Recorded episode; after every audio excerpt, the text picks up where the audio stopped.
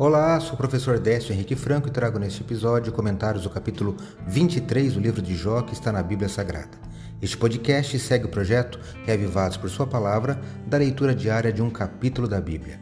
Me acompanhe aqui, onde iremos ler toda a Bíblia.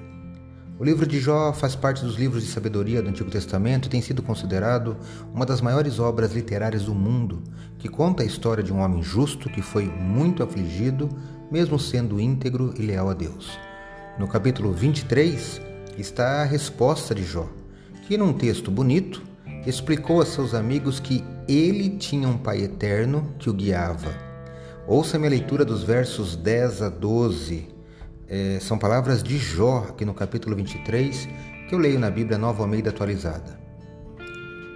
Porém, ele sabe o meu caminho, provando-me ele, sairei como ouro.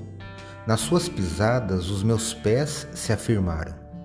Guardei o seu caminho e não me desviei dele.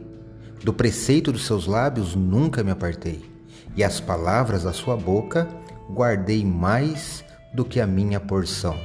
Jó capítulo 23, versos 10 a 12. Conforme analisado pelo pastor Eber Armi, há três dicas para se obter um nível de fé tão elevado como o que foi é, vivenciado por Jó. Anote então esses três. Primeiro, precisamos estar cientes que Deus é soberano, está no controle de tudo, ainda que não entendamos tudo. Segundo, devemos falar com Deus abertamente, mesmo sufocado pelas adversidades, ainda que seja só para expor preocupações e frustrações.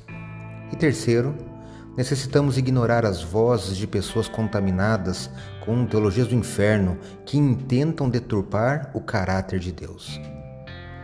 Acredito, como disse o salmista, que a palavra de Deus é uma lâmpada que ilumina nossos passos e é luz que clareia nosso caminho. Portanto, leia hoje em sua Bíblia o capítulo 23 do livro de Jó e que seu dia, passos e caminho sejam iluminados por Deus. Um abraço e até amanhã.